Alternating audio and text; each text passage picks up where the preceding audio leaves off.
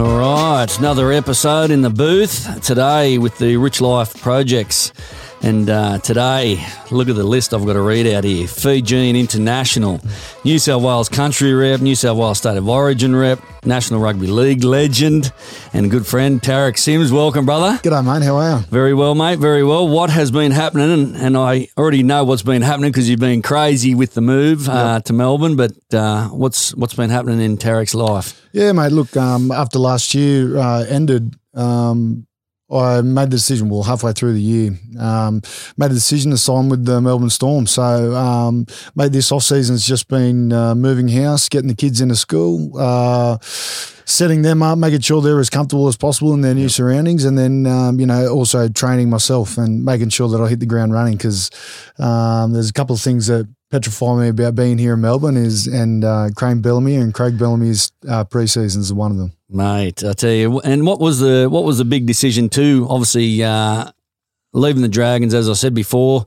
uh, you didn't get uh, offered the contract, but Melbourne was, you know, enticing, obviously, to get into their system and uh, have a have a bit of a look at how real it is. Yeah, look, um, you know, the, a, a, couple of things stand out um, to sort of um, to get me down here. The coaching was definitely one of them. Um, you know, you look at their coaching staff that they've got, and uh, for how many years they've been together, um, they don't usually let anyone inside their inner sanctum um, easily. So to you know, to learn off those sort of guys that are involved at the club. Um, that was definitely one.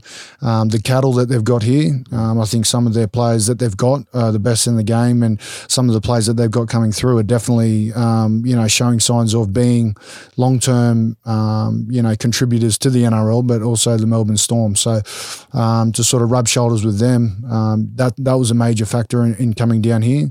the third one was you know, bettering myself as a, as a football player. Um, you know, in the spotlight of um, rugby league in, in New South Wales, it's so, the scrutiny is so hard and so tight. Um, and literally the day I moved down here, I just felt like everything was, it, wasn't all those problems that I'd always always thought about or always had. Um, not that I've really had them because I'm pretty crazy dude, but those pressures of being an NRL player just lifted off my shoulders because down here, it's um, well, I said it to a lady at the shops the other day. I said, um, she asked what I did for a living. I just said, oh, footy. And she said, oh, who do you play for? And I said, oh, the Melbourne Storm. She said, oh, you mean rugby league? Oh, we call footy AFL yeah, down yeah, here. Yeah, they so do down here. I was, um, yeah, just everything the scrutiny and, and people recognizing and and um, and wanting things from you. It's um, it doesn't exist down here nah. unless you're a, you know a die-hard tragic rugby league fan down here. Yep. Um, you know you, you see them those sorts of people when you go to the shops or something like that because they sort of beeline it straight for you because they're not really used to seeing footy players roam or rugby league players roaming around. They're used Just to in ordinary public. AFL people, or um, you know, the soccer's really big down here. So, um, you know, just to sort of get out with my girls and go enjoy um, some things that I probably wouldn't do, and, and um, you know, take take my families to sort of uh, outings that I probably wouldn't attend because of, um, you know, some of the being harassed. Yeah, not well, so much harassed, but just always people wanting a bit of your time. Yeah, look, my daughters are six and eight. Um, beautiful age, and depends how you Cra- look at it. Crazy yeah, age, yeah. but a beautiful age. But um, they really take notice if people um, come into a family setting, and um, you know sometimes it can be uh, quite tough, but most of the time, um, you know, our fans and, and especially my fans are, are, are really great. They're really um, open to the idea of me just spending quality time with my family. But um, every now and then you get those crazy ones that want to just jump straight in. You know, I'll be having a, a family lunch and um, halfway through my lunch, I'll be wanting uh, something signed or uh, a photo. And you know, I politely always ask them, just yeah. can I at least finish my lunch or, or, finish what I'm doing first? Then I'll give you all the time that you need. Yeah, yeah, it's a, it's a hard thing because you, when you be, become obviously a star in in a field of sport and you've got the crazies uh, hunting around for that signature or that photo. Yeah. Uh, especially social media these days, everyone wants a photo with the celeb. You know, yeah. this is oh, who I'm hanging out with, the yeah. best friends. Probably never met him before. Yeah. Uh, a bit like me, but uh, but just uh, yeah, it's it's sort of that balance in it. Like you've got a when you got your family, and then but you still got fans. It's sort of like that comes with the the celebrity come fame too. It's it's a hard point. Yeah, I think I've always um, found a really really good um, sort of balance between. Um, I don't know if it's just because of me tats or the way I look or the way that I walk around with. You're a good on- looking rooster, bro. You're a good the way I looking look- rooster. Walk around with the look on my face, but um, you know the fans have all, always been um, very respectful of um, you know my space and my family space. So um, as far as social media goes, look um, to me. I I enjoy I I enjoy social media. I love interacting with fans, but um, you know when when people or I see that I follow, um, you know, we're talking about you know the NBA players and you know influencers that I follow. True. Sometimes I always ask myself. I always think, I wonder if they're really happy. I wonder if what they're really That's the what that's they're the really question. posting is Yeah. how they're actually feeling or um, you know I, I love following those people that are really raw and honest and open genuine. Yeah. but um, you know when you follow those I mean, I, I follow her, but I'm just using her as an example. But Kim Kardashian, when she puts a photo up, I wonder if she's really happy. I always think, I, I always find myself down these. I don't know how far this podcast is going to go. No, but this is this. We've got five, six I- hours, and we run over. yeah, I've, I've got yeah, Yeah. I've got a, little, a lot of mean. things that I always sort of ask myself those questions like, geez, I wonder what their life's like, or um, not that I'm jealous of it because No, no. I'm very, I'm very, I'm very happy and, and blessed to be where I am. But um, I always think to myself, wow, I wonder if behind that smile they're sort of thinking, shit, I need to. Oh, are we allowed to swear on this? yeah, 100%. Oh, sweet. No, no fucking swearing here, bro. Yeah. Sorry about that. Um, I'm always thinking, well, I wonder if they're actually really happy. Yeah, well, that's yeah, that's and that's the the downside to social media because a lot of people want to be that person's life. Compare themselves. But if they got behind the scenes into that person's life, they'd be probably going, "My life is that fucking unhappy, Yeah. and I hate this. I hate social media." You you do find, and I've met a lot of people throughout my time of obviously traveling the world that they're just so against it. Yep. They're so against it. They get annoyed by people, and uh, yeah, it's always that, and that's why sort of probably some of the um, motive behind the Rich Life projects Mm-hmm. is just really. You know, all my friends that I pull out of my phone and annoy Yeah. uh, to get on the podcast, but just what their rich life really is. Because a lot of people, rich life, oh, you know, I love the money, I love the celebrity, Yep. I love, you know, the Instagram, Facebook, and that. And then you get some go, my rich life is my children. You know, I live for my children. Yep. Everything outside of that is just like a icing on the cake. Yeah. But that's the the sole Yep. part of that. So, yeah, that's that's been a, a big thing down here. But uh, but for the for the podcast, and you say when you're in Melbourne, they've still got their actual fan base, uh, diehard fan base, Melbourne Storm. But it, it would be refreshing not to be, you know, as you say, like just hunted, you know, by by fans or whatever, and just have that time now, just to have a bit of your own space, Yeah. and then get into the new year, and everyone's sort of going to see Tariq in in the Melbourne colours, and you know, I'm, I'm interested interested to see, uh, you know, you go around as well. So Yeah, look, and, and you know, going back to the Storm uh, fan base, they they are they're they're diehard as well. They've mm. been there through thick and thin. They've most of them have been here since they started. So, you know, Melbourne have got such a great reach as in terms of memberships and fans game wide, Australia it's wide. just a massive sports city. It is. Even even AFL, you know, you get cross codes looking at the rugby league as well. Just, Yep.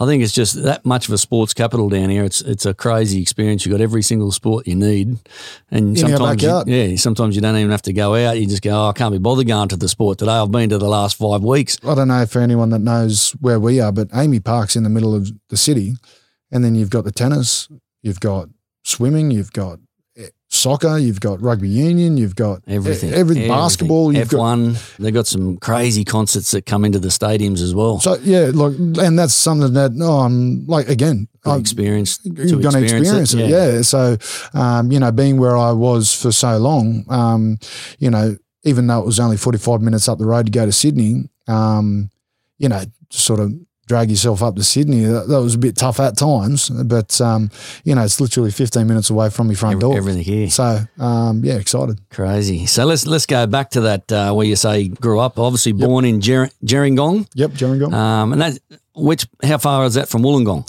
That's about 20 minutes south of Okay. Wollongong. Okay. So and you got uh, the two two other brothers and sisters. So I got two boys, two sisters. Yeah. Yep. So um, growing up in the in the Gong or Gerringong, what what was life like for the uh, the Sims growing up? Because obviously they're all sporting. Mm-hmm. Um, so obviously the three brothers, Yep. big boys, Yep. uh, growing up, growing up, Um, and you, and I think I read uh, Mum's a Fijian uh, descent. Yes. Um, so mum was born and bred in Fiji and she Okay. moved over when she was 14 or 15 years old.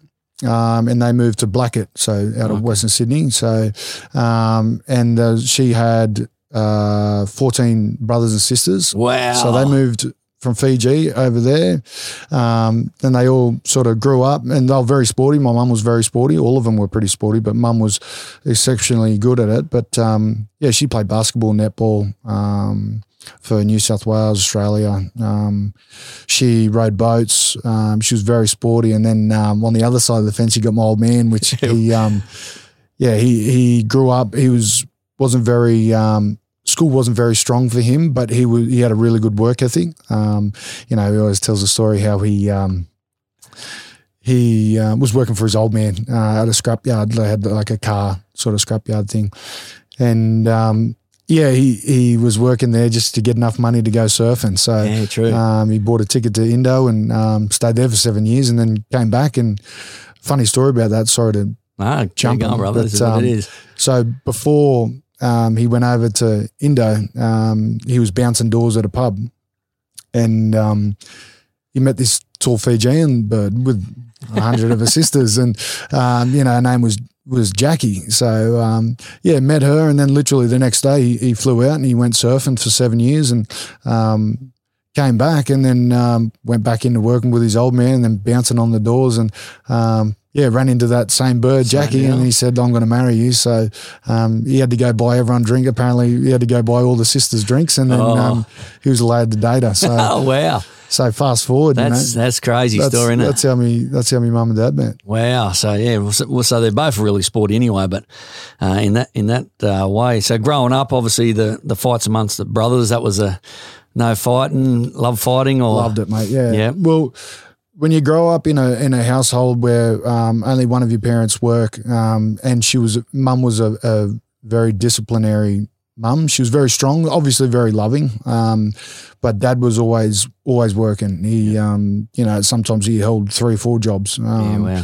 and he had tough jobs as well. I mean, he just retired from um, dairy, he was a dairy farmer. He just retired from milking cows for 31 years. Wow. Um, you know, so he used to. I, I can tell you my old Yeah, man. I yeah, can tell you my old man's story from literally the minute he wakes up to the minute he goes to sleep. So, that'd wake up at quarter to three. Yeah. He'd make a cup of coffee and a snack to eat. He'd be at the dairy by quarter past three. Milk the cows until seven fifteen. He'd come home, say good day to us. We'd be getting ready for school.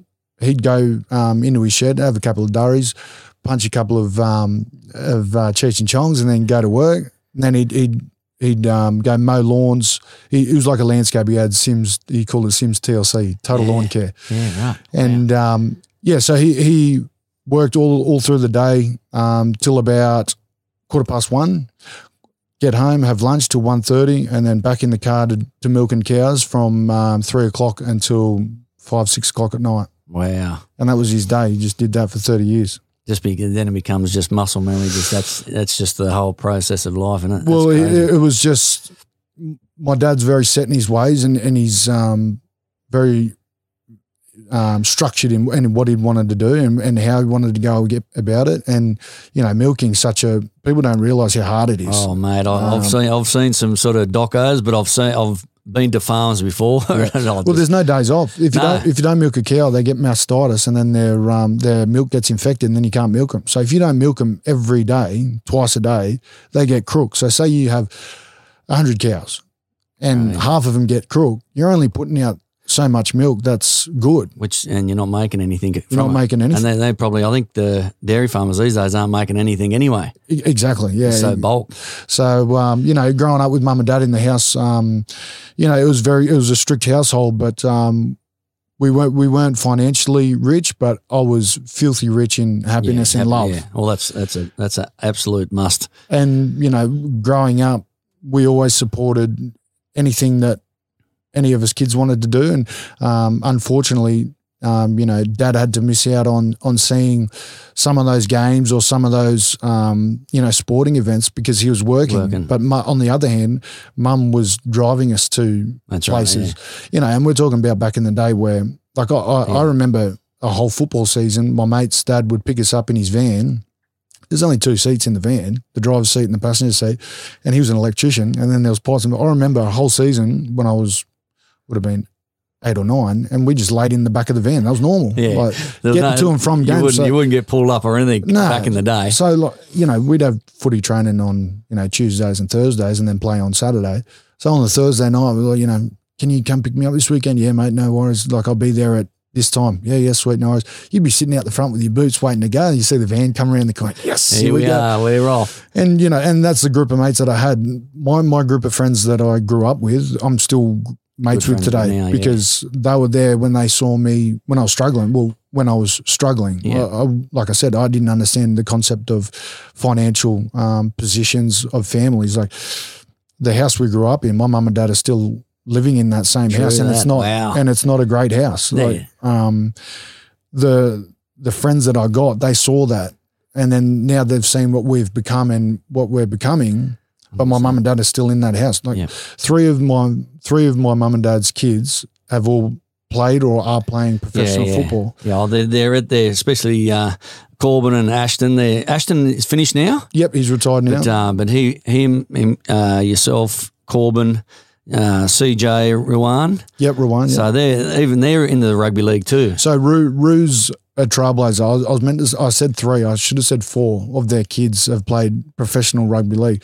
My sister Ruan, she was the driving force of the women's rugby league and where they are today. She yeah, she speaks really well. Um, she's a great footballer, talented, but scary as fuck as well because she's more aggressive than all three of us boys. That's that's what I, I, I want to get across to people is the women that I grew up in. You got to remember they've come from an island. hundred percent, They've come over to Australia and it's been tough. hundred percent. So when my mum had, and dad had kids, we didn't have a choice but to be tough. Um, you know, my dad came from a tough family, my mum came from a tough family, so our kids were going to be tough.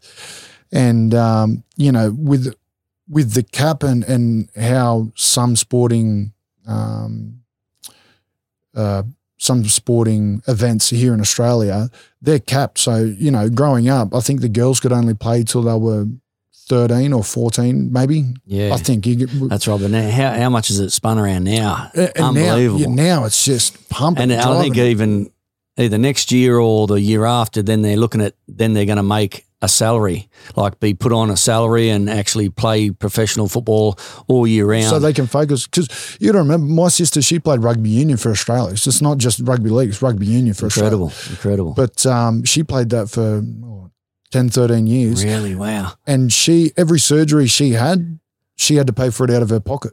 And then the time off work that she had, she was very lucky. She was working for a law firm, law Oh, firm okay. at, at the time, um, but they were very. She was very lucky. She they were very lenient on time off she could have to go attend these tournaments, and then time off she needed to pay for an injury. I remember she had her hand done, and I said just out of curiosity, I'm like, oh, how much would a hand cost? Because Yeah, you lose track once you once you've had so many surgeries that I've had. The club look after that because it's in your contract. that's right. And she just had a little little surgery on her hand, and um, I said, oh, how how much did that cost? She's like, oh, 15. Wow. I'm like, what? And she goes, grand. I'm like, oh my god. So she's had to out of her save her own money because you got to remember they're only getting. 500 600 dollars Absolutely nothing. in the pay, and then um, yeah, she had to pay a couple of grand to get her hand done. So, you know, and and she's just been such an inspiration, not only for myself, but um, you know, for other family members and other women, Women, and and definitely. kids coming through. Like when you look at the game and and how much exposure she's given the game and is continuing to give the game, you know, I can't Oh sit yeah, back. no, but I'm, um, I'm, I'm the same. I follow Ruan and and uh, CJ as well on the, on social media, and then I'll obviously watch them commentating on the TV. And yeah. as you say, very professional, but yeah, inspirational leaders. Well, on the other hand, CJ, because she never really got into rugby league, so she went over to women's NFL. That's right. That's right. so she played for Australia for NFL, wow. and you know she was a, she was a weapon, right? And and and like I said, some people have, and you know better than most when you see people Talent. that want to fight or Yep. that, that think they can fight. potential. If you've got it, you've got it. 100%. And you can see it. But if you're sort of dipping your toe in and half-assing it, Yep. you get found out pretty quick. Oh. But CJ, yeah, she was a real goer. And the, the way that she'd sort of attack, um, you know, the line was was pretty cool to watch. You know, As I say, even with the women now, it's sort of I, I get I get buzzed because I go, I, I can't wait for the day where the women's comp, all the teams play before the men's main game, Yep. and then they have the state of origin, the three women's game before the state of origin Yep. men game. I can't wait for that day. That'll Yep. be good, and I think the crowds are more adapt to that now, and hoping and wishing that'll happen very soon because it, it just adds to the entertainment, basically. Oh, absolutely. And, and, you know, we were sort of talking about that before. You get your bang for your buck. If you pay, you know, $45 a ticket, you want to see the best, not only just in the men's game, but if you pay a $45 entry fee, you're going to see two games of football at a high standard. And I'll be the first one to admit the standard when the women started to where it is now is light years apart. I was going to say that. I, light years apart. I see. I see the game. Obviously I paid attention to it this year, and I was just like, the girls, how hard they go, Yeah. and and you you sort of go, okay, these girls are going hard because they've got they've got a level that they want to get to as well. oh, yeah. But they're just mentally tough, Mm-hmm. and and uh, some of the girls in Newcastle, some of the girls Broncos, and and so forth. Mm-hmm. Man, some of those runs that they run up, some of the tackles and hits, I, I would be happy to say they are running and hitting harder some, than some of the men.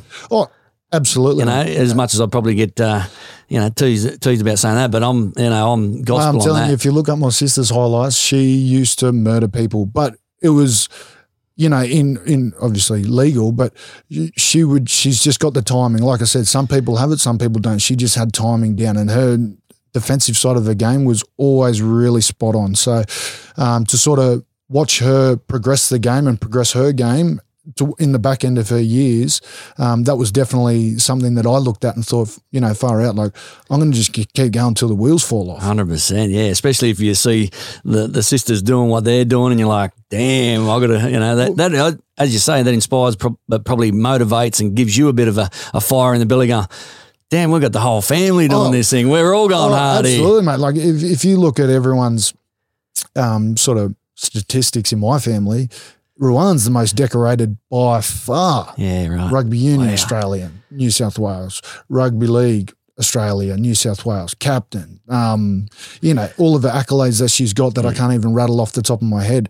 I mean, and you know, for me as a father of two Girls, girls, for them to look up to not only their mum's a professional boxer, their aunties are representatives of Australia and driving, you know, that. wow, Um, to me, I sort of lick my lips and think, man, look look what they've got to look forward to. if, if this is something that they want to do, because I'd never press No, them into no. anything, because that was one thing I, I definitely picked up off my old man. He was, I wanted to be a professional surfer. Like I, I didn't start, I didn't start taking my job or really life serious until I finished school. yeah. But because I wanted to, I just wanted to hang out with my mates, get blind on the weekends, and work with my old man at the dairy. That's all I wanted to do. Wow, And then uh, an opportunity came um, to go to Brisbane. Um, you know, they signed Korbin when he was 15. They signed Ashton from the Dragons, and then uh, someone.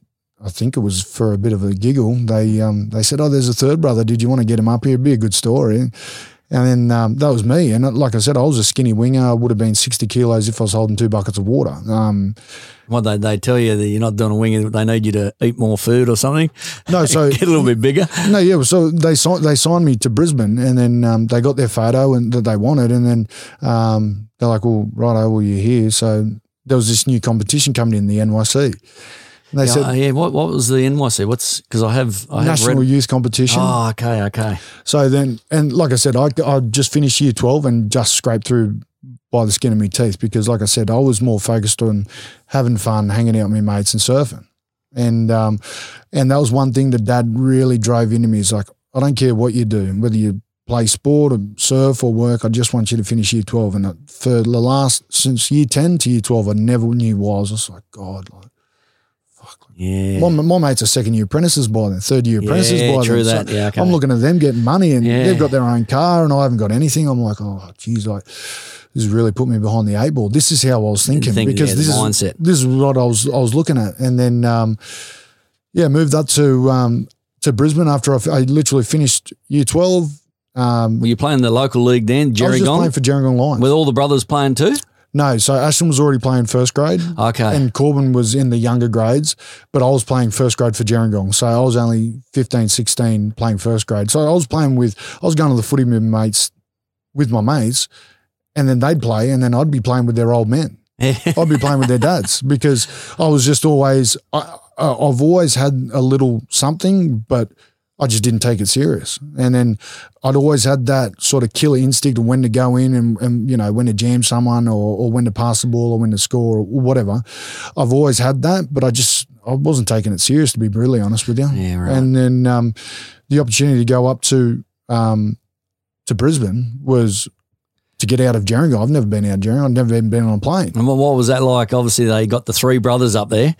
Um, what, what was that like to obviously a great connection with your brothers to be in Brisbane, away from family home, and now playing sort of something that you love in regards to uh, rugby league? Yeah, look, it was um, definitely a fucking eye opener because I went from the comforts of my Mum's food- home- my- mum's my- home cooking. my food being cooked, my clothes being washed. I went from the safety and um, the comfort of my mates and everything around me. I went from all all these all these beautiful things that I was living in La La Land into I had a job where I had to work fifty hours a week. And then after that, after that ten hour shift of a day, I'd had to go to training, train and perform at a high level. Otherwise, you just get cast Yeah. aside. Just get cut. Um, and then the, the the one really big thing that I that I learned uh, when I moved to Brisbane was I moved in with my brother and his wife at the time. Oh, okay. So they they they they just moved. They hadn't have any kids yet. So it was just those two and me. Yeah, right. So I was like their little baby. So I was and Third wheel. but that's when Ashton sort of said, "Look, you're not here for a fucking holiday." Like that's when I that's when something inside me That's clicked. switch. I was just like, "Oh fuck!" And I was watching him playing first grade, so I was just like, "Wow, I really want to be where he is," but fuck, like I can't. I'm not big. Like my brother's always been big. You got to remember, I'm the runt of five Yeah, yeah. five family members. I'm the I'm the smallest, the skinniest, the ugliest. They always call me big ears because I got big ears. So they, they they've to to see where my brother is and was going, the trajectory. That's where I wanted to be, but it was only up to me if I wanted to pay the price. So that was something that was really cool. When I moved into Ashton, he said, "Look, these first two weeks, I'll let you get away with. I'll, I'll just let you be, and then after two weeks, I'm going to fucking chip you and I'm going to tell you what's right and what's wrong. So, in my mind, when he said that, that's when I was just like, okay, like this isn't a fucking holiday. This is, I still had to show up at work. I had to be at work at five o'clock in the morning. I'd work till like whenever I had to work because I worked in a magazine factory. So Okay. whenever the magazine factory needed a magazine out, yep. so if we if a machine broke down, that was two three hours to fix it. So that puts us two three hours behind. So Oh, wow. some nights you'd be pulling 10, 11, 12, 13 hour days just so you could get out because it's deadlines, a 24 hour factory. It doesn't stop. Yeah, no, it's 100%, especially magazines back in the day. Yeah. So we, um, so yeah, he's like, I'm going to give you two weeks. And after two weeks, you figure you'll figure it out. And then I'll tell you what you can and can't do and what you should and shouldn't do. I'm like, oh, okay, cool. And I thought I was flying. Got a brand new iPhone, had my own money. I got a car, a, uh three door Toyota Starlet. Oh, yeah. First ever, car, first ever car, mate. I was balling. and then at the end of this two weeks, he's just like, right, how much money have you got? I'm like, oh, I'm not going to tell you. I'm like, I'm not going to be surprised. Like, and I'm like, oh, okay. Like, showed him 300 bucks in my account. He's just like, all right, 250 of that's coming to me for rent. Yeah. So what's the other 54? And I go, oh, like food and that? He goes, no, 25 bucks for the food. So I only had 25 bucks left. I'm like, fuck. And Mind you, my Toyota Starlet, it ran off the smell of petrol. Really, yeah. So well, I'd put 10 bucks in the tank. That'll last me a week. So Well, I was just like, oh, wow. Like, and then that's when reality really hit. And I was just like, fuck, I've got like things I need to make sure. And then every month I had to, I had to pay my phone bill. And then Yeah. obviously I was a young kid. back then, the phone bills were like, if you used it, there was no if you free. went over, yeah, if you went over a certain Yeah. amount, it'd just tack it on, ten bucks boom, a day, boom. twenty bucks a day, thirty bucks a day. So, so and then that was when I was just like, wow, fuck, like I've just been babied my whole life until I was seventeen years old, and then all of a sudden now I'm I'm in the real world and Yeah. I'm working. People depending on me. If I don't show up for my job, that puts stress on other people. That's where I really learned. Yeah. Like, if you don't pull your weight, then fuck. Like, Yeah. someone can really struggle. Yeah.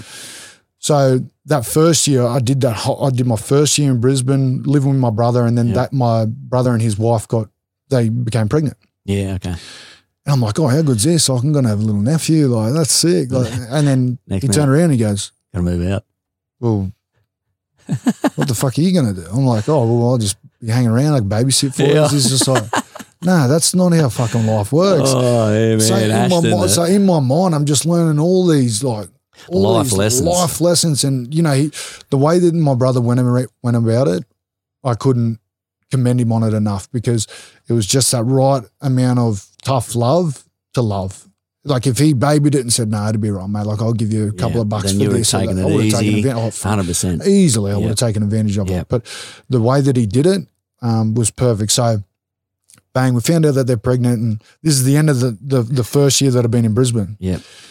And mind you, all my mates are going to schoolies and they're partying, and you know some of them that have been working for the last two three years, they're going on trips to Mentawais and all these things, look, places where I wanted to go, Gold Coast, like even though it was just down the road for me, but it was so far to me because I was thinking, fuck, I'm not going to have enough energy Yeah. because All money. I've got to drive. Yeah, I've got to drive down there, which is only two hours. I've got to drive all the way down there. That's petrol money.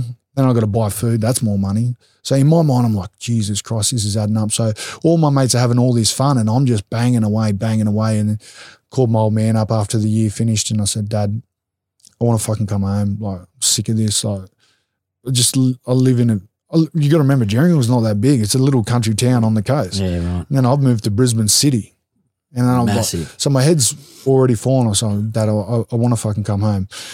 And he goes, Look, son, come home because it was off season. He said, Come home. I still had another year to go. He said, Come home, we'll have a chat and, you know, we just sort of decompress and See how we go. see how we go.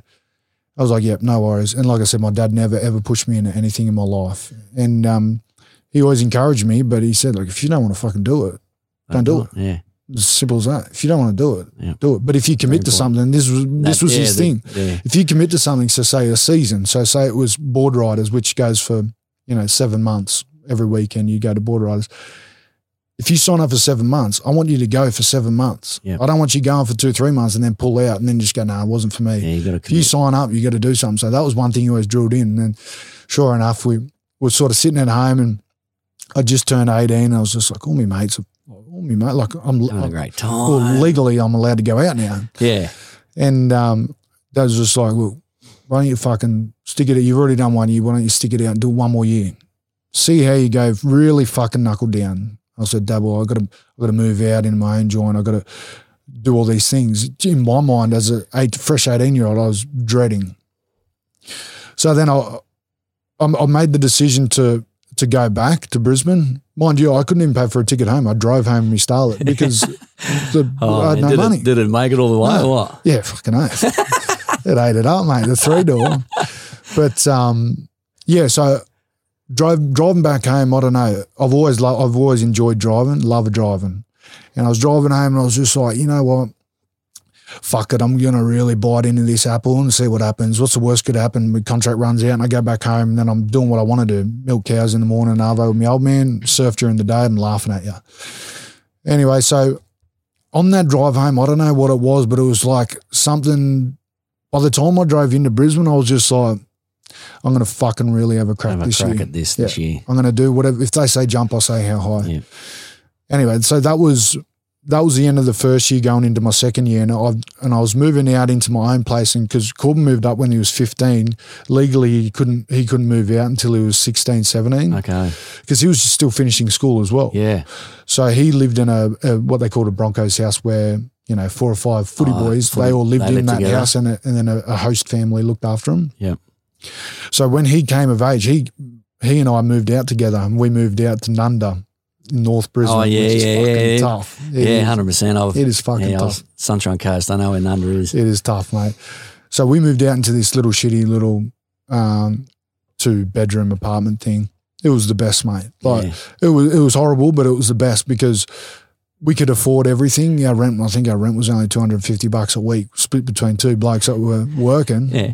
Stoked, mate. 100% there. And then, you know, it wasn't too far from work. It was a bit of a distance to drive to training, but I had two boys that lived out near me um, in the, that were coming into the 20s as well. So we carpooled and I ended up making money in petrol money because, like I said, my car ran off the smell of an oily rag. You don't really uh, hear too many footballers saying, mate, I made money on my petrol money. Yeah. so, mate, and, and it was great. And, you know, Davey Hala and Dunamis Lui were the two blokes that lived out near me. Very big boys. Getting out of my three door Starlet wasn't. Like, my car was that small that Dave Hala, when he put his hand out the wall, his fingers would be that far off the ground. That's how small Wow. this car is. So, but uh, I was balling. Like I said, I was living the life. I had my mates, I had my new group of mates. Yep. Living in a new city, had it had my own car to get around. I was working and I was playing footy. What more could you want? 100%. And then the second year, the coach at the time, which happened to be Anthony Griffin, he's just like, mate, um, on my birthday, actually, Oh, 9th, it? the 9th of February, he calls me up. And he's like, oh, come in. Like, to, we had training anyway. He's just like, mate, I want you to um, go back to Norths, which was a feeder club for the Broncos. Okay. He goes, I want you to go back there and um, sort of learn your trade a bit better. I'm like, oh, like, what do you mean? Like I said, I'm in this fucking fairy tale bubble. Yeah, I'm- now, now I'm I'm, happy. I'm, I'm, I'm happy on? again. And then he goes, "No, um, I want you to fuck off and learn how to play footy." Because I went from playing on the wing, and then he wanted me in the In middle. the forwards. I'm like, "Oh, okay, like righto." That was obviously disheartening on my birthday as well. I get 100%. cut, Yeah. so um, he's just like, "Oh yeah, and by the way, um, I don't want you coming back until you're um, 100 kilos." I was just like, What, what were you weighing then? "Oh, roughly 80, 85 yeah, right. ish." If I on a good day, like if I'd had a, a good feed. How much, how much steak and chicken did you have to eat? made chicken and rice and sandwiches. What I fucking ate. So, really? uh, just I- everything. Yeah, carbs, so, packing them on. But you got to remember, my metabolism was burning, burning Crazy. hard. So I'd eat something and like Boom, it's gone. nothing. Yeah, yeah. So um, I talked to our dietitian. Her name was Peter at the time at the Broncos, and I said, "What can I do?" And then it's sort of this is when I knew I was becoming who I wanted to become because in my mind, when he said, "Oh mate, I want you to go back and just play in the cup team," I would like before I would have gone, "Oh fuck this!" Like, Yeah. all right, like you know, I'll just do this year out in cup and then I'll piss off back home. Like, Yeah. You know, I had a always crack. had that thought in your mind. I had a crack.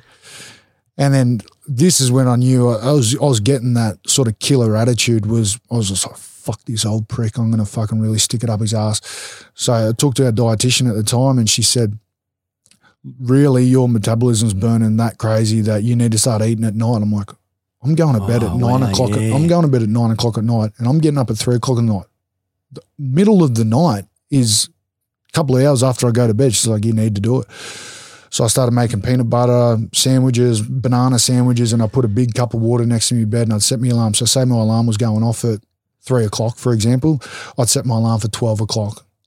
My alarm would go off. I wouldn't even, after I did it for about a month, I didn't even turn the lights on. I'd just sit in my bed, eat me sandwiches, drink me water and go back to sleep. And then my alarm would go off again. Then I'd get up for breakfast. I'd make me grec- brekkie and then I'd go to work, work all day, finish, finish work, go straight to training.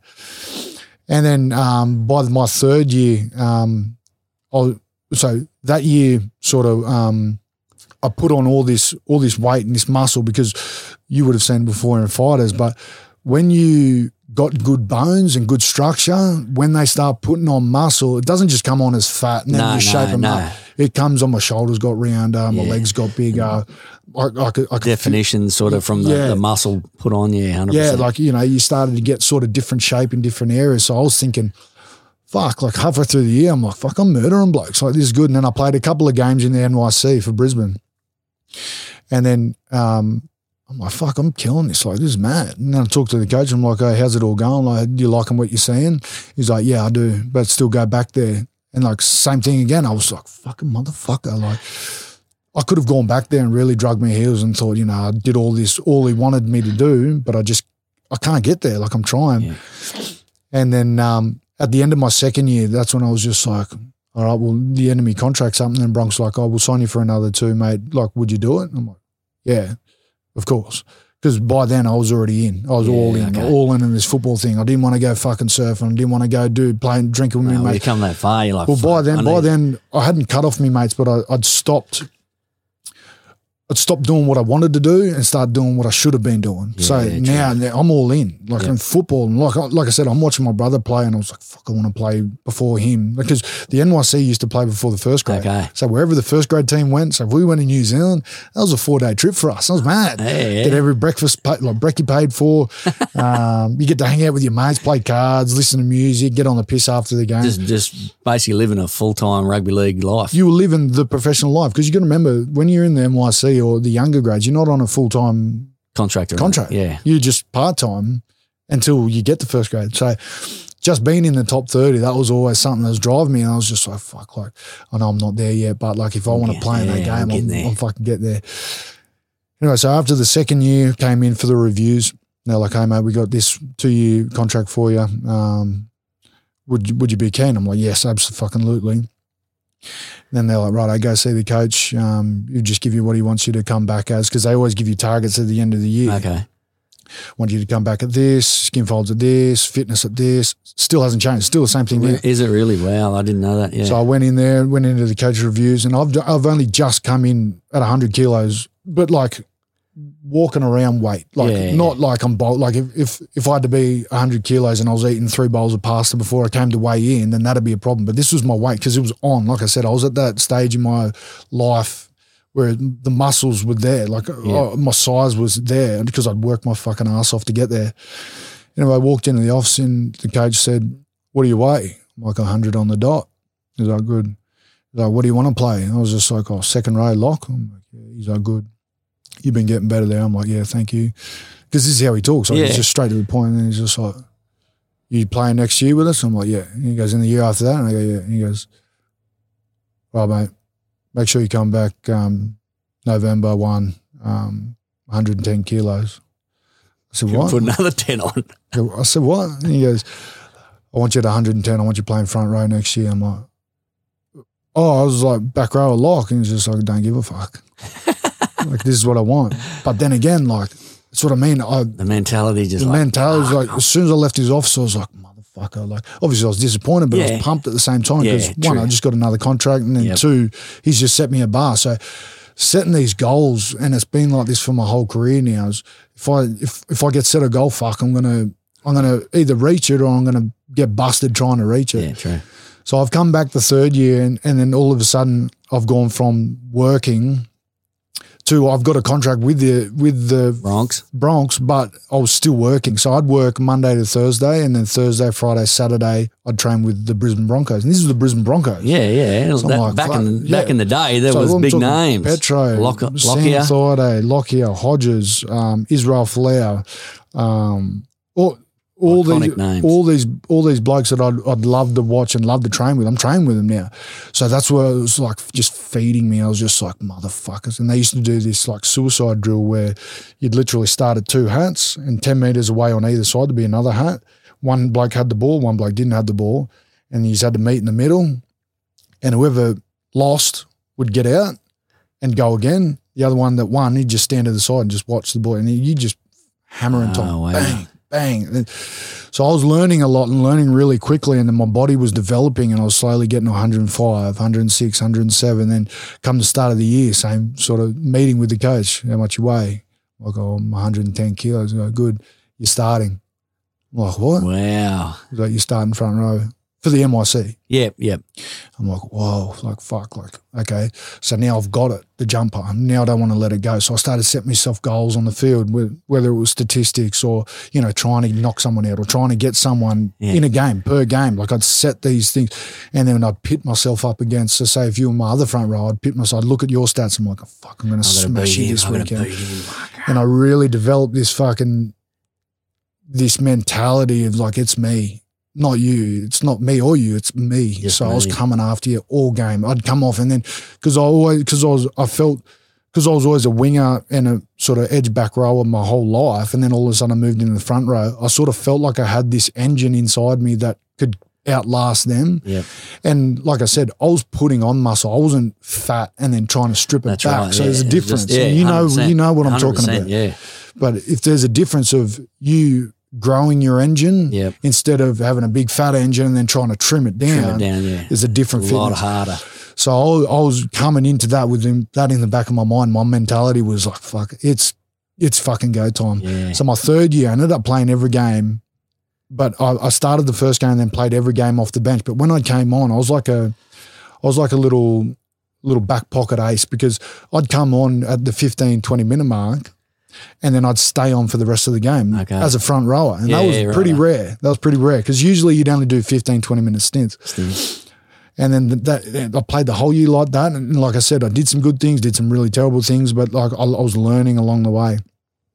And then the start of the fourth year, my last year, he's just like, you're my f- starting front rower this year. You've been in the system. You've got no fucking excuses. I'm like, I'm fucking so. Wow, I'm psyched. I'm ready to go. But then, say at the end of that fourth year, I'd built myself up and I set myself so many of these fucking goals and wanted to achieve them that I'd achieved them. And then I finished the year with Player of the Year. Yeah, I yeah. got NYC Player Was of it the, the Year. rookie or Yeah, rookie. and yeah. player of the NYC, well, NYC Player of the Year Yeah. out of the whole competition. I was best best player and best front rower. So I, I achieved what I wanted to do. And then, sure enough, Wow. at the end of the year, the Bronx go, all right, mate, well, we've got a deal for you. Um, two, I think it was a two year deal or three year deal.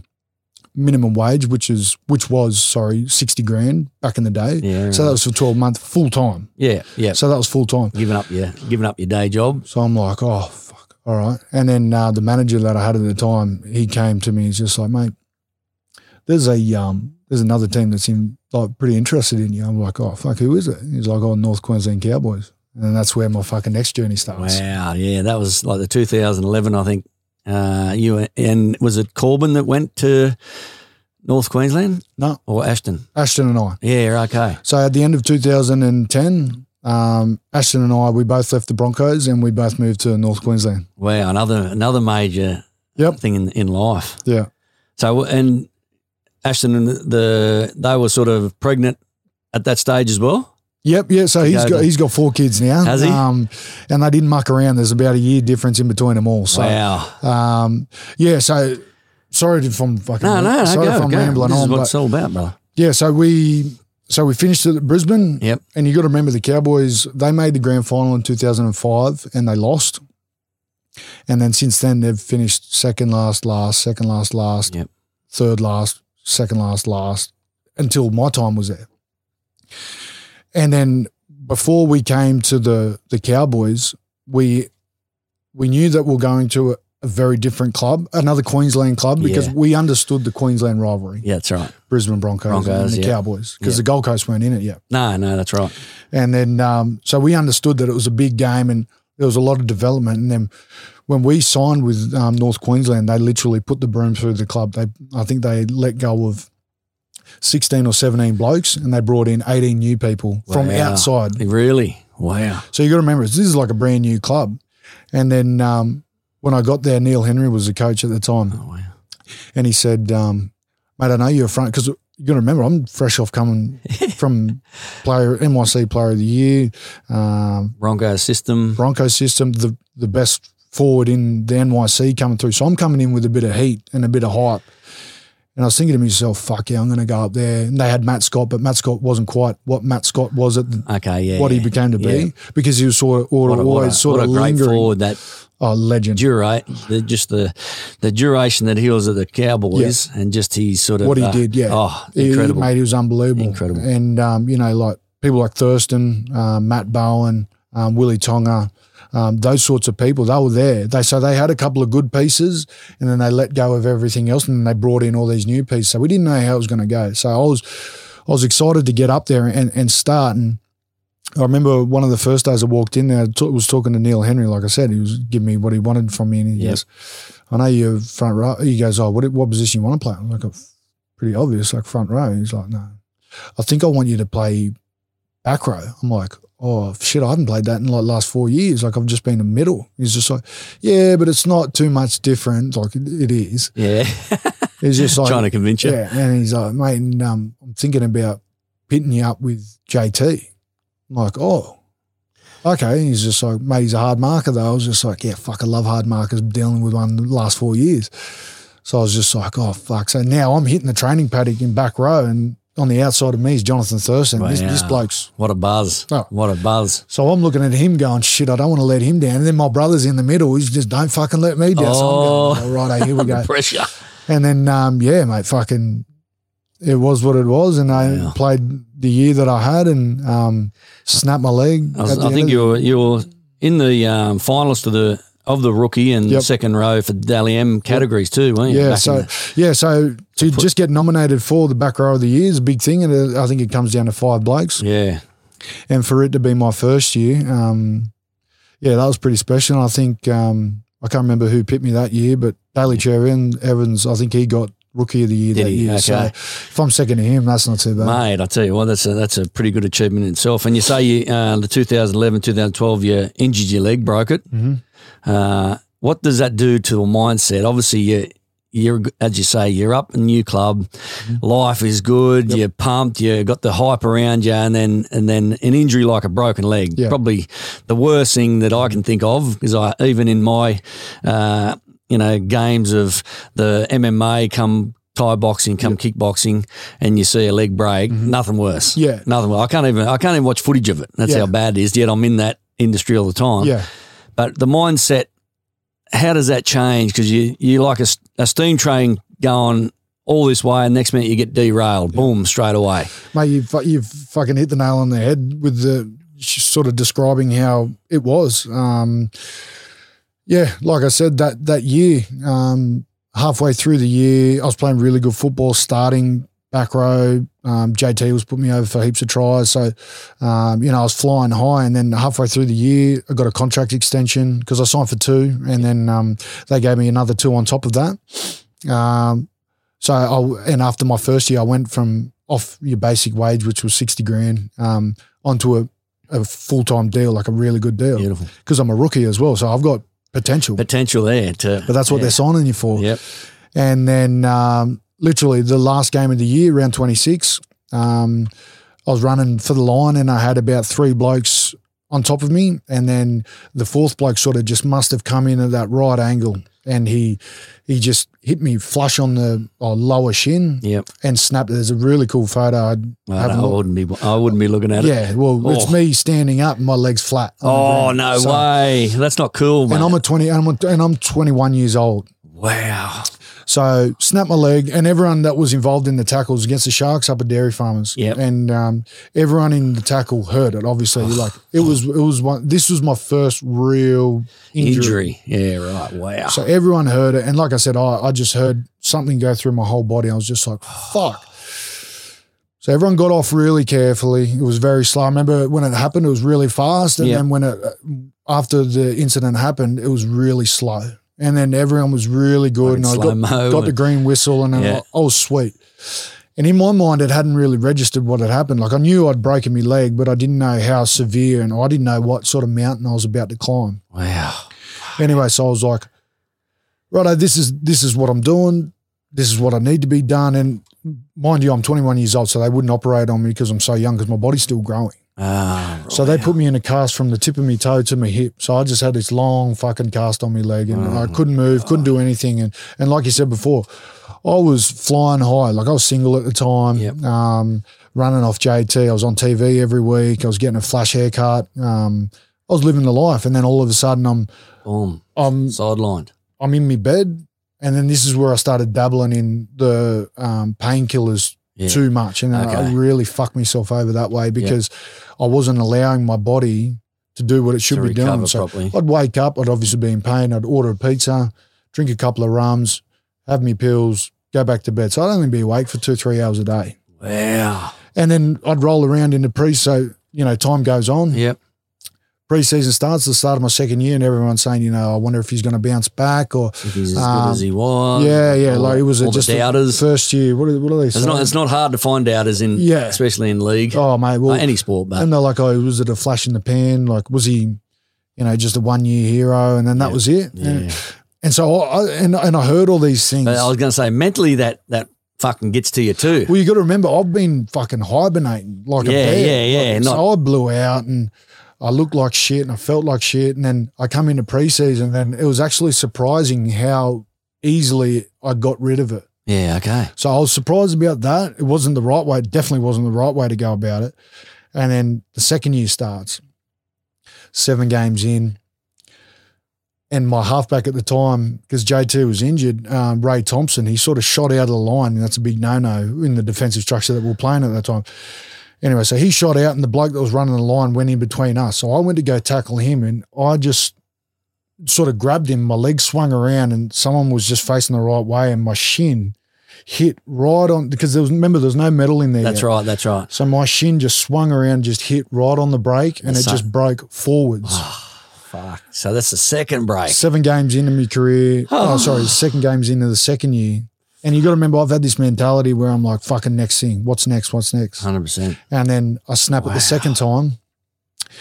And then immediately, I, as soon as I'm, as soon as I get home, sorry, as soon as it's done, I know, I know it's done. I remember, I know the feeling. I know how it felt. I know the numbness. So I remember clawing into the grass, and I just remember thinking to myself, like, surely this couldn't fucking be. This can't be This the mustn't. end. This mustn't be for me. This mustn't be for me. If I'm, if I'm fucking busting my ass to get where I'm at, and, this it, this happening. fucking happen again, this isn't for me. So I go to the hospital, and just so happened that my brother wasn't playing that game. So Ashton came to the hospital with me. So I already had that sort of safety blanket with me. Yep. Pumping the whistle. And then I remember thinking to myself, and, and like Ashton looking down at me, is just like, You're going to be all right, buddy. I was just like, Oh, fuck. Oh, yeah, of course I am. But in my mind, I was just like, Am I? But he's like, No, you'll be right. You'll be right. And then I've had surgery and they put a rod, so they dislocate your kneecap, dislocate your hip, and they drive a rod straight down the middle of your bone, and they lock it off with a an X screw at the top, and then three screws. So one at the top that goes halfway through, one in the middle that goes all the way through, and then a third one's like a draining one. Wow.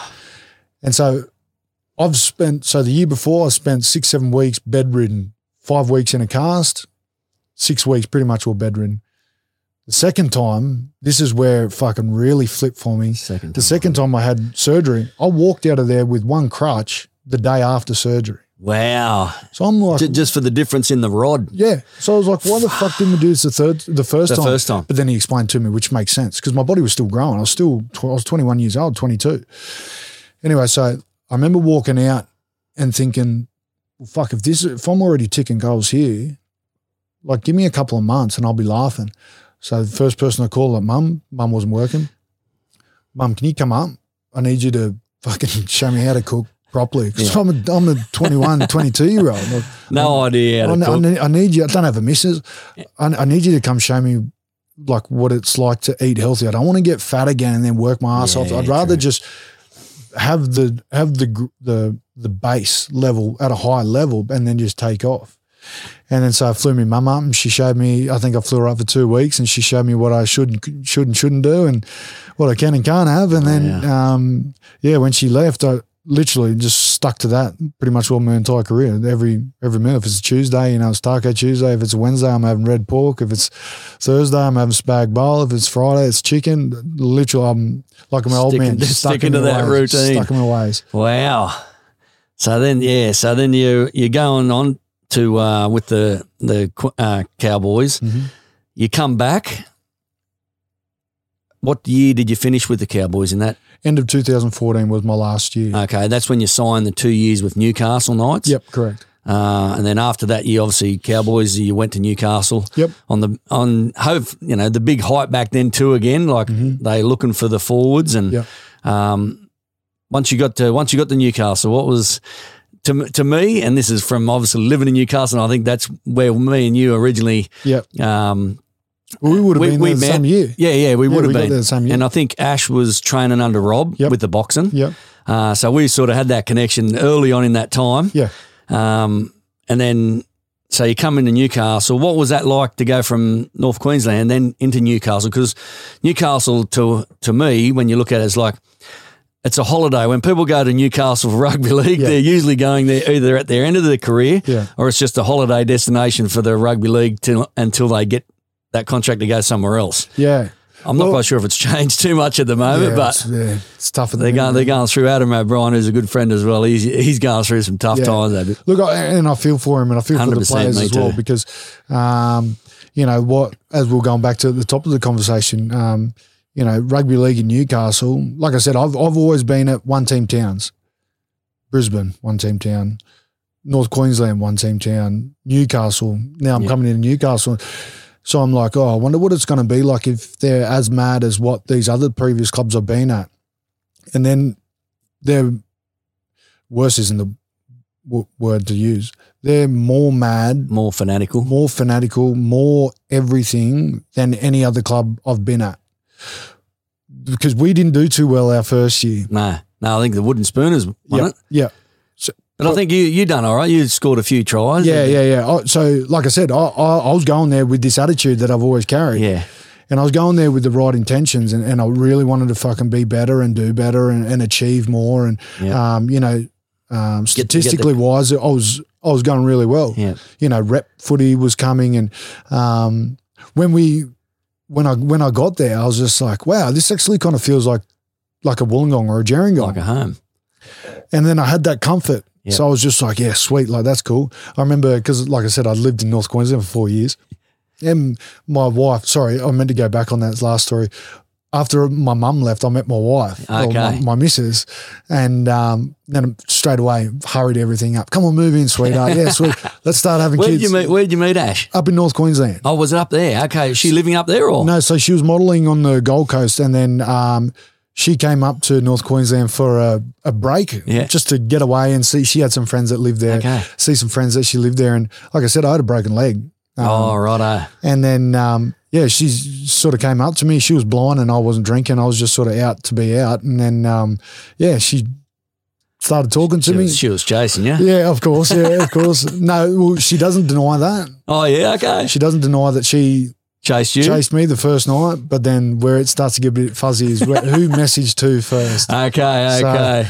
Um, she said that I messaged her, but I'm sure it was her. But yeah, anyway. we won't go into details. So yeah, so I met my wife, and then she, I had that stability around me. I had what I needed, and like I said, I sort of fast forwarded everything with her. I'm like, right, I'm, um, I'm seeing her move in, moved in. So what you were saying when you when you met her and she was living at the Gold Coast or just modelling? She was living on the Gold Coast and modelling, and then she just won Miss India on the Gold Coast, and then she came up to North Queensland to go see her friends, get away from Yeah, it all. yeah, yeah. And But then a bit of how did um how did she end up back in Newcastle? Obviously, you just done the long distance thing, did you? Or when? uh, when you met her and then she moved in with Newcastle, or she was with you up at North Yep. Queensland? Yeah, yeah. okay. So that happened the second year, and then okay, yeah, sweet. as soon as I met her, I knew, I knew straight away. I was Like your old man. Come on, sweetheart. I'm marrying her. Come on, come on, down. So yeah, moved her in, and then she started taking care of everything pretty much because um, she's And well, she, she's your manager. exactly Now. she's the smartest woman in the world. Wow. She's very business savvy, um, very articulate in what she says. She's very smart in certain conversations. She's one of those people that can step back from certain situations and assess it, Yep. And then she'll come in with her two cents. Or if she, if she's not liking the situation, she'll be like, "No, fuck that." Like, like my old man, she's like, "If you don't want to do it, don't do it." Yeah, yeah, true. Whereas I'm like, oh, I need to try and help, this person. I need to, you know, I need to do this. Or right. I think I need to do that. She's like, no, you don't need to help that person. okay. Yes, you do need to help that person. Yeah, righto. Um, what, what the fuck are you doing? Don't do that. that's it's a very important thing too because I, I did know that um, when you're in Newcastle or something else, and Ash was, uh, you know, the rumor that she was your uh, manager. Yeah. Um, but it's it's very important, especially when you have that relationship. Um, obviously, trying times sometimes you go no, yes, no, yes, Yeah. but to have someone have your back, especially in this game, Yeah. because as you would know, seeing from other footballers, having managers that would take Ooh. advantage. Oh, yeah. It's 7% of what they get. Yeah, seven percent is it? Yeah, 7% wow. of what they make, the managers get. Yeah, okay. So I know players, some players that um, they might get a call off their manager once a month because that's the minimum that that's the, what they have to meet. yeah, okay. Wow. and getting boots, um, sponsor deals, Yeah. things like that. Yeah. Um, they don't have to do it. No, no, no. They just But yeah, it always it always fascinates me with behind the scenes with managers because you hear good things, you hear bad things, and it's probably rare that you come across a manager that is truly for you. yeah. Even though he's getting obviously what he needs, but he obviously his care factor is for his, his there- clients. There's definitely managers out there um, that are like that. They Yep. that they really they genuinely want to help people, but at the end of the day, it's a business, True. and you need to look after your business. But you got to remember, some of these managers have 10, 15 blokes that are exactly like you, collecting the exact same money off them. So you start thinking about it. You're like, Seven percent of that. oh that- wow, that. like that's And it's seven percent of your contracted money. Of what your contracted money. Yeah. So if So- you say three hundred thousand, Yeah, you get seven percent. I'm of getting 7 of that. If you're on five hundred thousand, so say there's three, five, seven, he's getting seven percent off all of those people. Yeah, Doesn't wow. matter how big or small their contract is. So, but then there are managers that really look after their players Yeah, and really want the best interest and, and really push them in, morals and ethnic. push yeah, into yeah, push them into um, directions that will make their money work for them instead of just spending it. Yeah, hundred percent. The player spending it, Yeah. telling them, "Oh, look, you you know there is an opportunity because, like you know, there's nothing ever guaranteed. Like No. if you put your money in as you know something crypto or whatever, it's not going to it's not guaranteed No, to go no, off. dead, so dead right. and there's there are managers like that, but then there's managers that just have a stable full of players that are just like they'll get a missed call and they're like, oh fuck. They'll look at their calendar like, oh, I rang him 29 days ago. Oh, beauty, call him again. Yeah. call him again. So, but so you know, the, you know, I like to think there's more better ones than not. Yeah, But obviously, definitely to have someone on my side that genuinely wants the best for me, that's what I was just like. Well, she's not going to fuck me around because Well, it benefits both of us. yeah, it benefits both of us. So. Wow, yeah, that- so we- that's that's a great great uh, thing to have. And, and yeah, she's been my manager for the last seven and a half years Yeah, right. because, like I said, and then it comes back onto me at that point. It's like you got to know what you're worth as well. You can't go into a club and go, "I want a million dollars." That's right. That's Like, right. well, really? then then you got to play well. Yeah, it- yeah. to, well, to ask for that money, well, then that's you got to. yeah, that's another She's layer. doing her bit to go. I'm going to be getting him this money, but Yeah. he needs to be, perform. that's another layer I- to the onion, mate. That- I'm telling Uh-huh. you, and and I know better than most, mate.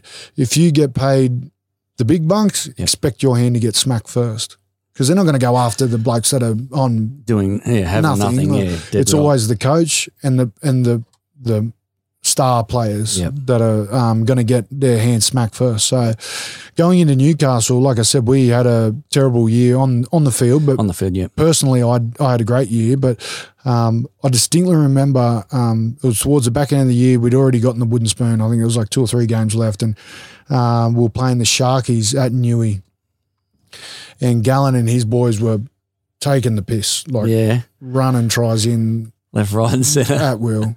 I remember looking into the crowd and thinking, "Fuck, there's twenty eight thousand people here, and we've got the wooden spoon."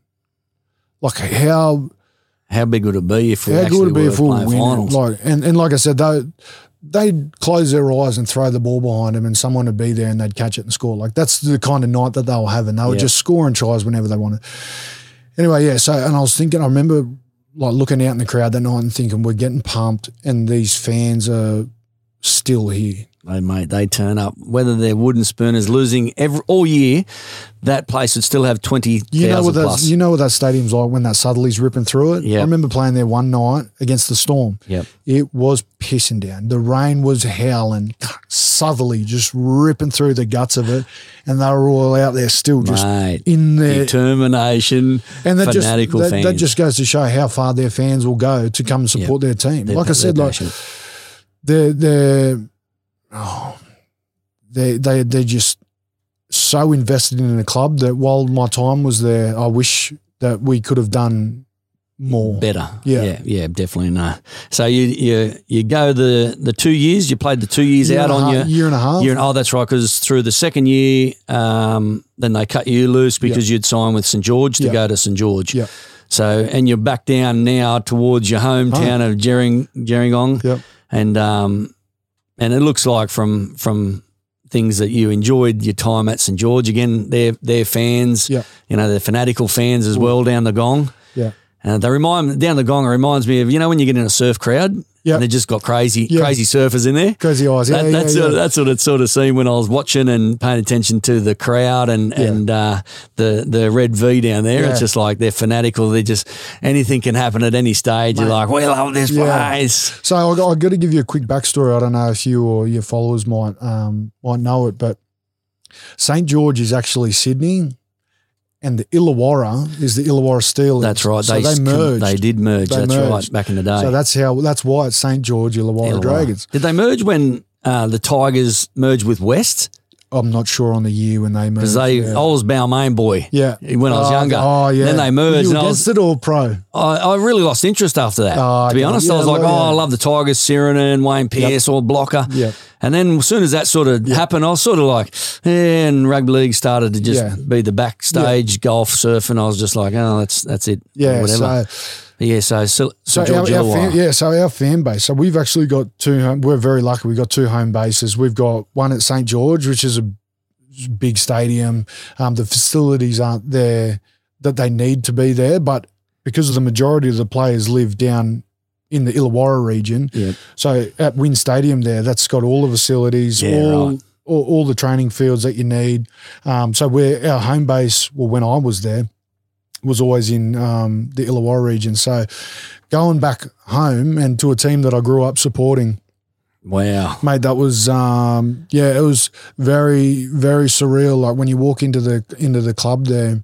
It's got the player boards and um, it's got everyone's numbers next to Oh, them. who- okay. Yeah, the played. icons of the team, the And you know, Ashton's there and he's number 74. And then I got my number. And then I was just like, wow, like this is pretty cool.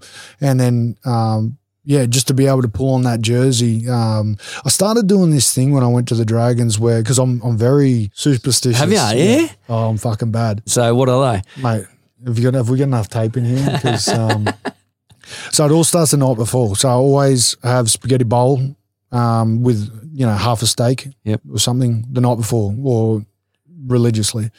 Um, and I'll have some chocolate after that. And that's to watch the movie after. But I'll try and stay up the night before for as long as I possibly can. And I mean, like two, three o'clock in the morning. Okay. And then I'll wake. And then when I fall asleep, I'll wake up with my two kids. I'll make them breakfast real early in the morning, make them breakfast. And then Ash will take the kids out. And then I'll sleep all day for as long as I can. I'll set an alarm. I'll look at what time I need to be, count travel time and whatnot Yep. into my sleep. So I'll try and work it out. Yep.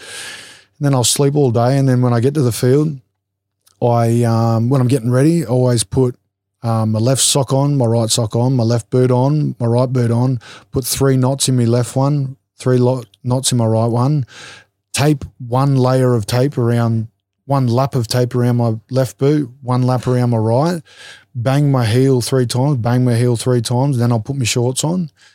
Then I'll uh, get my jersey. I'll look at it with because I had the big red V. I had to look at it, and then I'd take a big breath, and I always think of my family, my teammates, and what. Let's say like a prayer.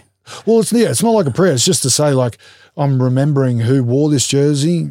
I'm remembering why I'm doing it for my family and my teammates, and then the outcome of today of what I want to achieve. So in that one breath, that's all I'll think about it in there. And There's then I- nothing else in that jersey just- when you're taking that I big just breath. put it in. Yeah, no, nothing. Wow, that's yeah, man. That's every game doing that. Yeah. That's what what, and the other players see you doing that, and they're like, "Man, Well, what, what are you well, doing?" I, I actually got that from JT. The, Did ya? the the boot thing oh, okay, because he always put his left one on left sock, right sock, left boot, click it three times, right boot, click it three times, and then taped it up. like the old Dorothy. And I remember the, watching it, I was three just like- times of the heels. Yeah, like I said, I was I remember watching it going, "Fuck, that's weird," and then I broke my leg, and then I broke my leg again. I was just like, "You better change something." Change something. I changed something. and ever since that, it's Well, well, yeah, that's not to say I haven't been injured. No, no. Like since then, like I've had a million different surgeries. yeah, yeah, definitely. So the St George era, yeah, but then in between all this, you you know you've had, dabbled in the the um, state of origin, New South Wales. Mm-hmm. Yep. Come away with uh, with a win. Yep. on one of them because I think a Couple of them. we're doing. Uh, I think we're doing. I think we'd won, and when I say we, I'm because I'm a Queenslander, Yeah. And uh, yeah, 21 broke me heart again. It's uh, that was a good year for you, but uh, like three, three the games played three of the games, Yep. and uh, come away with the shield. Yeah. The state of origin atmosphere that must be second to none. Yeah. Like when you're at NRL, you're getting buzzed young, and you're like, "Wow, this is great." Yeah. But now you've done your time, your apprenticeship, and now you're a good quality player. Get selected for for your performances, Yeah. and now you're entering into a state of origin, which is one of the. And that's probably, if I'm honest today, that's the three games I really watch Yeah. in detail each year. Yeah. The rest, yeah, I watch them bits and pieces, but it must be it must be a buzz being in the actual side. Yeah, the the Queensland versus New South Wales to me personally is probably the pinnacle of what a rugby league player will ever play at. That's no disrespect to Australia because No, I've, never- no. I've never made Australia, but um, you've got the best of Queensland coming up, the best of New South Wales. When you're in Australia, you've got a combination of them, and you know, 100%. like we're watching at the moment, like there's 84 to I think it was nil or Yeah. 84 to four the other night, or so you're watching these great players just smashing these teams. Like it will change when the pools get smaller and, True and they get true. better, but. um yeah, when it's New South Wales versus Queensland, it's it, it's a it's got over the years. of- different kettle of fish. You get you train differently. You eat differently. You you tr- you you walk around differently. You um you play differently. It's coached and refed differently. is it really? It's wow. completely different. And I remember because I've been in and out of the the squad origin since squad, I, yep. since I've come into grade. So Yep. I've been close one year, and then I've sort of had a shitty year, or like you know I, I haven't been quite there, or other players are playing way better than me, so they get Yeah. chosen over me, which I completely agree with. Yeah. Every game that I've been picked for, I think that I've thoroughly earned it. And every game that I didn't get picked for, I agree with that decision Yeah. because um and it's been like that for my whole life. If someone's doing a good job or a better job, they should have the job. True that. Yeah. I don't I don't think that especially in that arena where it's so cutthroat, you've only got three games Yeah. two to win it, three to definitely. decide it. But um, yeah, like I remember my first Origin that I played in.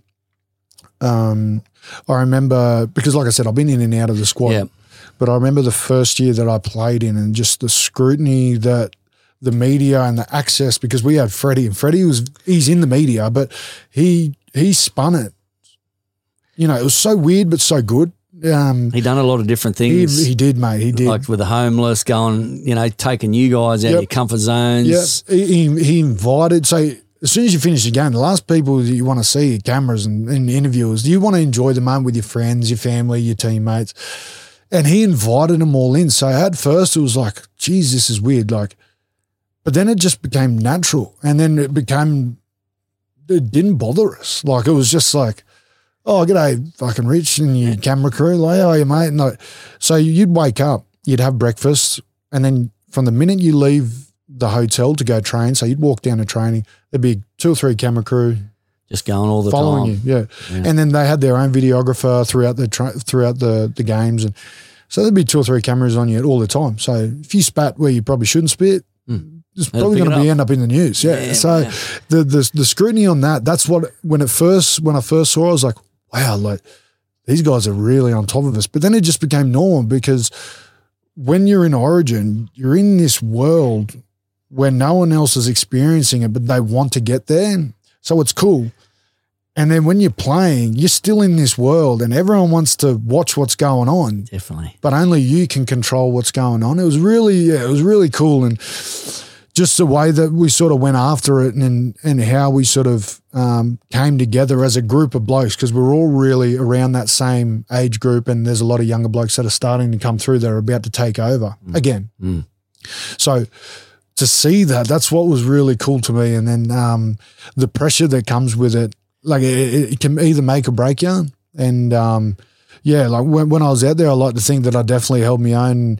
Um, you know, since the start of my career, there's always been people saying that this is what I was made for, and I didn't really understand it until I played. And you can get a lot, uh, get away with a lot more in the game, Yeah. holding down, tackling, fighting. Yeah, and I think I think that that game you're talking about, those three games, I think that's that was like at that level you played a, pretty much a, a demon games Yeah. on those. You know, Yeah. it was definitely it was definitely good to watch. Not from Queensland point of view, but uh, for New South Wales, you know, you really stood up. Yeah, well, and, and you know that's what we were about. That's what we want to do, and that's what as any professional rugby league player wants to do um, is to really just con- contribute at a high standard, but um, you know to tr- tr- tr- try and really dominate the game. Um, you know, when you're stuck like me on one side of the field, it is hard. That's why sometimes you get jealous of the bigger boys because they can just go to the middle, the left, or the right. Yeah. But um, th- that didn't really cross your mind because everyone's trying to get to the same spot. So everyone's just chipping in. Like, but like Cam Murray was my other back rower, and I remember he'd do something good, and I'm like, oh shit, now I need to try and do something good because I want to try and contribute. Like, if he's doing it, I'm going to I do want it. to get So- up there too. and then you just had this real dog mentality. So yeah, it was really cool, really cool experience. Um, I think, Very- I think Freddie, Freddie really changed that team because from a Queensland's point of view, like every time and it happens every year. New South Wales are the favourites. They mm-hmm. come in because it's probably New South Wales media, or I don't know Yeah, what it is, maybe, but yeah. they just hype. Yep, this is the best team. We're going to wipe Queensland off the mm-hmm. maps, and you hear it every year, and you go, okay. But I think it worry like from supporting Queensland. I when I seen Freddie come in and some of the things he was doing differently, taking you guys to the homeless shelter, uh, meeting different you know people off the street, just having them involved in the camp, being just ordinary citizens for a, for that camp. Yeah. I was like, damn, th- this will light the fire in these dudes. Yeah, and that's what I mean. Like when when when you see blokes like um, you know Tedesco and Turbo just cruising around with the homeless people, that's when you're like, oh wow, like fuck, like life's so much harder than Yeah. this shit. Yeah, yeah. You look at what you got and you're like, ar- like the people life- that are walking around us, like we've got pressures, it's just different pressures. But That's right. they've got pressures of life and where their Survival. feed's going to come from next, Yeah. or where they're going to sleep. Are they going to be safe? Yep. We've got to worry about. Fuck, have I got the same size boots? Like, That's right. Did I yeah. pick up two different you, boots? You, or- you really realise the priorities in, in life Yeah. in general, sports life. But again, it's two different worlds. You, you know, trying to earn money in regards to being the best Yeah. at what you're doing. They're trying to survive Yep. because of some situations that's happened in life. But that, yeah, it wasn't. It wasn't only just the homeless shelter. Like we went out to, um, you know, the kennels, hospitals or something, kennels, wasn't hospitals. Um, yeah, anything like we auctioned off our jerseys to give to to flood relief, fire relief. Um, you got to remember that's that. where that's where Freddie changed the game on that. so that yeah, and, and like I said, that was one of the cool things where you sort of look at it and you're like, wow, like When, when you're in the midst of the game, oh, yeah, it's just how how far for a viewer? I'm sitting in the lounge going, "Fuck, how fast is this game?" Like even the state of origin just gone. yeah. Even Last that, year- that yeah, second or third game, fast. Even this year with the injuries that happened to Queensland, like two or three Yep, tackles into it, I'm like, damn, we're gone. Nah, that- but just the speed of it from an outsider looking in and you being right Mm. on the field at that speed must be fucking just crazy. It's so different. It, it is so different. The the speed that the that the um the Origins played at, it's beyond what I can sort of portray to you. Like what what the NRL plays at is a very high standard, obviously. But when you play Origin, then you come back to grade. It's like everything's in slow Like, motion. yeah, you're like, oh, I'm back on holiday. That's yeah, why when going you see the players like the Thurstons, the Scotts, the Ben Hunts, the um, you know the Tedesco's, the Turbos, when they come back into from Origin into first grade, you see them find another gear, but they're not finding another No, gear. They've just, just- been in that yeah, gear. they've like- been in the top gear Yeah. and then they have to come back. and they're back. just sustaining it. Like, and it's just, but yeah, that's one thing you definitely see. Like the Clearys, like how he gets some of his kicks away. You're like, oh fuck! I remember I played him and I almost got him. yeah, So- right. almost fucking got you. and he said you weren't, you didn't, you didn't. I was just like, You weren't even fuck, near me. I wasn't. I, and then I look back and I'm like, fuck, I'm nowhere near him. Wow. Just how much awareness that he has. I'm just talking Yeah, about Nathan. yeah. But how much awareness he has of his body. He's yeah. End of the game at the same time. oh yeah, his, his Amazing. his game smarts are really really high. Yeah, no, it's it is incredible. And then so now you, as we said, you've done your uh, St George stint. Yep. You're down in Melbourne for the Melbourne Storms, going to Yep. give us the best. Uh, and for the NRL, I just thought, oh, I'm here now. I'll, I'll barrack for the Melbourne Storm. Yeah. So you got a big year coming up in, in the Melbourne Storm Yep. under the under Bellamy, uh, the wife and the kids. How how was it? Again, because Ash, not only does she manage you, but she obviously a professional boxer too. Mm-hmm. What's the nerves like? Because obviously she's fought just recently a few times on Yep. the on the um, big boxing fights on the Fox Sports and stuff. Yep. From from your point of view, because obviously she's taking care of you all the time in regards to managing Mm-hmm. Yep. at home, and your job is to go out there and play well, Yep. play a hard game of rugby league. But then you see your wife, Yeah. and obviously we've both been involved with Ash, been in the gym and fighting, and and now she's on the top sort of stage, so to speak, in TV. Uh, fighting on the TV. Yeah. What's that nerves like for you? I, I'll tell you what. Before, because I've, I've watched her train. Yeah, definitely. I've watched her train. I've watched her prepare. I've watched her get ready for her first fight against Sh- um, Chanel Dargan, Shannon Dargan. What a crazy fight that was. And I can I can honestly, with hand on my heart, say that not one minute before that fight was I ever nervous. I was cool, cool as a Yeah. cucumber. Because you knew what she'd Sitting done. back, I, I- I've I've seen her fucking train. Prepare. So I was just like, oh, you know, like a big hype. It was a big night, big, big, big fight Definitely. night. Ash's first professional fight. Yeah. And then I was just like, oh, you know, she's going to go in there and knock this bird out. From the first minute that that punch got thrown, I fucking stood straight up.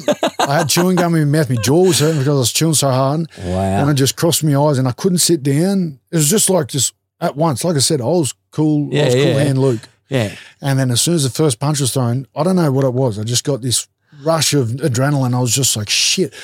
In between the first round, because it was mayhem. Because your sister was with you. Oh, that all my Had the whole the whole family, section, yeah, yeah, the whole section there. And I turned around to because I was at the back and I was to stand behind a, another just a uh, fight Yeah. fan. And I said, sorry, mate, I'm not fucking sitting down. He goes, that's all right, mate. I fully understand. so in between rounds, I'd just stand up and I just wouldn't move. I was Just just, stuck with my arms crossed and I was just just watching Ash and they had the war that they had and it was, it was you know, arguably one of the best women fights that Australia's ever Yeah. seen. So um, It was it was a crazy fight. to, to yeah, to, to watch that and then I was just like, Jesus Christ. I knew my wife was tough, Yeah, yeah, 100%. but she is fucking She put it all on the line Mate, she night. laid Same it with the other girls. Yes, she did. Oh my they, god. they both did, mate. They entertained the crowd like nothing else. I think, you know, it's like, you know, when you've seen Madison Square Garden just recently with the Serrano sister Yep. and Katie, Yep. and not at that level, but the atmosphere and the energy, Mate, even on TV, everyone would, would have been going, "Fuck, are you watching this fight? Tune Well, into so this. That was the that was the first card of the uh, sorry that was the first fight of the main card, Yeah. the televised card. So throughout the night, in between each round, I was saying to um to someone that I was sitting next to, I said, "Shit, does it sound like the music's getting louder, like in between rounds? Because it was just you know, Yeah. like, just had a, had a sort of a chilly sort of vibe. Yeah. And then after every fight, it just seems like they'll turn it up. And then after the first round of my wife's fight, it was max volume. Yeah, and really? everyone was just like, holy shit, holy shit. And then the, the music would go off and the round would start again. And then the mayhem would I wonder if that's up. a that's a strategy, obviously, just to get everyone Mate, pumped. you- well, and yeah. you didn't have to get music to pump for that fight because it I was a remember crazy looking over and there was blokes hanging off because there was like scaffolding. Yeah. Blokes hanging off, just like going, fuck, like looking in my direction. I'm like, well, fuck, what can I do? um, but yeah, to see how that fight turned out and then, um, you know, the journey that she's, she's taking so far. And, you know, to my wife's credit, she's, you got to, you got to remember, she's got no amateur back fights. She had, I think she had she had probably a couple with us in regards to uh, in Newcastle. Yeah.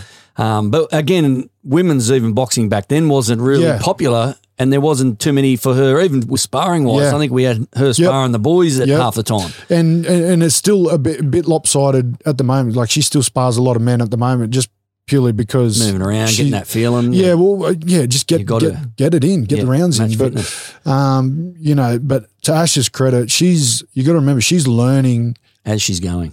on TV in front of everyone. So she's she's not taking easy fights. She because she's thirty three, Yeah, and so she's she's starting to learn and take these hard lessons in front of everyone. in front of millions. so everyone's watching her and everyone's judging her and everyone's yeah, yeah. you know, gi- giving her praise and everyone's putting shit on her, and then everyone's you should have done this, and everyone's Oh, like yeah, you yeah. did that. E- so well. everyone's professional when they're watching it. well, so so she's she's learning and doing this all in front of everyone. So that's what I mean. That's like a you know, It's an apprenticeship. it's like a, yeah, she, yeah. She's she's a first year bricklayer.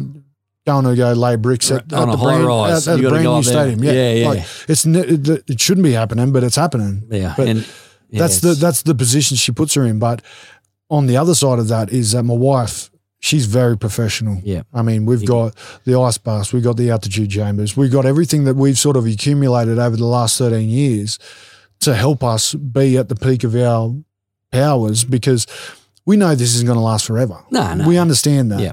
But what we can do to get ourselves in prime condition to for as long as you can. for as long as you can. That's the key. That's Definitely, that's definitely. definitely something that I've, especially in the last maybe three four years, I've really taken pride in is watching what I eat, what I should be training, what I can be training, and recovery. Recovery is the big one big one, for me, especially in this point in my career. Recovery is the, the one thing definitely over the last two years, of one thing that I've really Ice focused on. Ice baths are the best. Ice baths are my favourite. I love them. we we bought a G chamber. Did you? Yeah, right. That's sweet. We got um, I got the leg pumps, the guns, the the vibration pads, the heat packs, the Everything. everything that you need. Yep. Because I don't see it as spending money on something No, just it's to an have. investment, really, in it Correct. to your It's- body. yeah, it's a, because like there's at any point in time in a training field, someone could fall into your legs and cork your quad. Hundred percent. Fuck, what do I do for that? Oh, you just need to don't run on it. Well, I can't not run Yeah, on it. I've got to train. Yep. We just put a compression on it. What else can I do? Mm. Well, if you got something that vibrates to push it out there, keep the blood flowing so it goes out. Yeah, sweet. I've got this. Yeah. Done. It's done. Yeah, no, it's definitely uh, def- definitely a benefit to have that that equipment on it. On and, and that's what I mean. Hyperice have been so so good for me. yeah, And in the products that they're developing, the products that they're putting out, the products that I've gotten off them have all been for a certain purpose. Like I said, I don't just have it just to have it. No, no. I have it to use it. for the investment Yeah. of it. Yeah, definitely. Man, that's that's a big. And has she got any more fights lined up yet, or just Well, she- taking the time? Obviously, you've moved down here, so it's just a readjustment of a few things in Yeah, life. here, so she, like I said, we've just moved down here, um, and this year she's literally gone. She started the year with a fight, Yeah. the big fight. that's right. Finished that, had a week off, went straight into another camp. That fight got cancelled, which you know is heartbreaking. You Heartbreaking. spend six, seven weeks in a training camp for two days for someone to pull out. No, no, it kills you. So she went into the big fight, into another fight camp, into a cancellation, into another fight camp Yeah. with no fight, Yeah. into another fight, into a week off, into another fight. So she's just had all this whole years, but she's been very active. Yeah. Um, so she's she's she said to me that she's earned a, a bit of a break. So Better break, I'm assuming she's going to have maybe well, she's already back training. Yeah, so she would be. um, yeah, I reckon she'll probably give me another week before she says, "Oh, I'm thinking about, you know, lining up another fight." So her and her coach, they'll come together. He we, he's coming down uh, mid November. Oh, sorry, the start of November, and um, we're just going to get him into a gym here, and so she'll prepare down here, and then when it's time to go on a fight camp, she'll I'll just fly her up to Sydney, and she'll stay up in Sydney, and Yeah. we'll just get a B and B, and then just beautiful, lock her in there hundred percent. to finish the fight camp up there. Beautiful, beautiful. That's excellent. So at the end of the time, out, out of all the thing, and you come to the present moment, you're in Melbourne, and you've gone through your experiences, Yep. ups and your downs. Yep. If I was to say, Tariq Sims, what is your rich life these days? What what really are you comfortable and happy with? That obviously makes uh, makes the heart heart happy these days. Yeah, I I think it's pretty easy. Um, my two daughters and my wife, um, you know, and just to, just to be able to um, provide them with tools and, and things that they can use growing up and watching them growing up and, and becoming to the little, you know, the little girls that they are. Um, you know, and just to see how um, just to see how funny the, they the, the girls are together. They're, they're they're they're the complete opposite of each other. Uh, We always say that my oldest one's going to be the one that break that gets her heart broken, Yeah, true. and the youngest one's going to be the one breaking hearts. my youngest one's exactly like me. My oldest one's exactly like uh, like my wife. So yeah. it's uh, it's funny just to sort of see the two the two different um, Contrasts of of humans. of humans. Yeah, so it, it, it's cool to watch, daunting at the same time. Like I said, they're six and eight, but they're sixteen and eighteen going on in my mind, and Yeah. just to just to watch them grow. Um, you know, and to see my wife chasing her dream, that's that's That's that's, really fulfilling for me because for so many years she's always um, sort of had to play second fiddle to me Yeah, yeah. because what I do is very selfish. How I do it is very selfish. I think what if you want to be the best at anything, you have to be selfish. True that. But for my wife, she didn't even bat an eyelid, not because she, she had nothing to do. No, no. Like it, since we started, she started up her own business. Yeah. She's become a professional athlete herself. she's True. she's doing all these things outside of of my life Yeah. that it's just Still to see her her dreams yeah, well. just just to see her chasing her dreams and her goals, and um, you know, to sort of sit back and just help where I can help, whether it be fucking cutting oranges or filling up water bottles. I don't care. Like, Yeah. just to sit back and watch. Like tomorrow, I've got a fun run Oh, at my girls' school. Oh, beautiful. a colour fun run. So. Oh, yeah. and because I'm not on till the seventh, I'm going to be there, 100%. throwing dust, like Yeah. things like that. Like Yeah. I wouldn't be able to do that up at home because it'd just be a little bit too mayhem, and. You know, people might not like that, but down here, like I said, we're just Melbourne's quality, bro. Yeah. Yeah. Melbourne's quality. So to see, yeah, to, to be able to go do things like that, um, you know, that's what really makes my life rich. Yeah, no, I appreciate your time, man. I know it's uh, you just moved down, and I hassled you to jump on the podcast, but you've been a, a good friend for so many years, and I've loved your career and watching it, and all your brothers and sisters are amazing athletes as well. But uh, thank you for coming on the Rich Life Projects, bro. I appreciate your time, my man. My man, thank, Thank you, you, mate.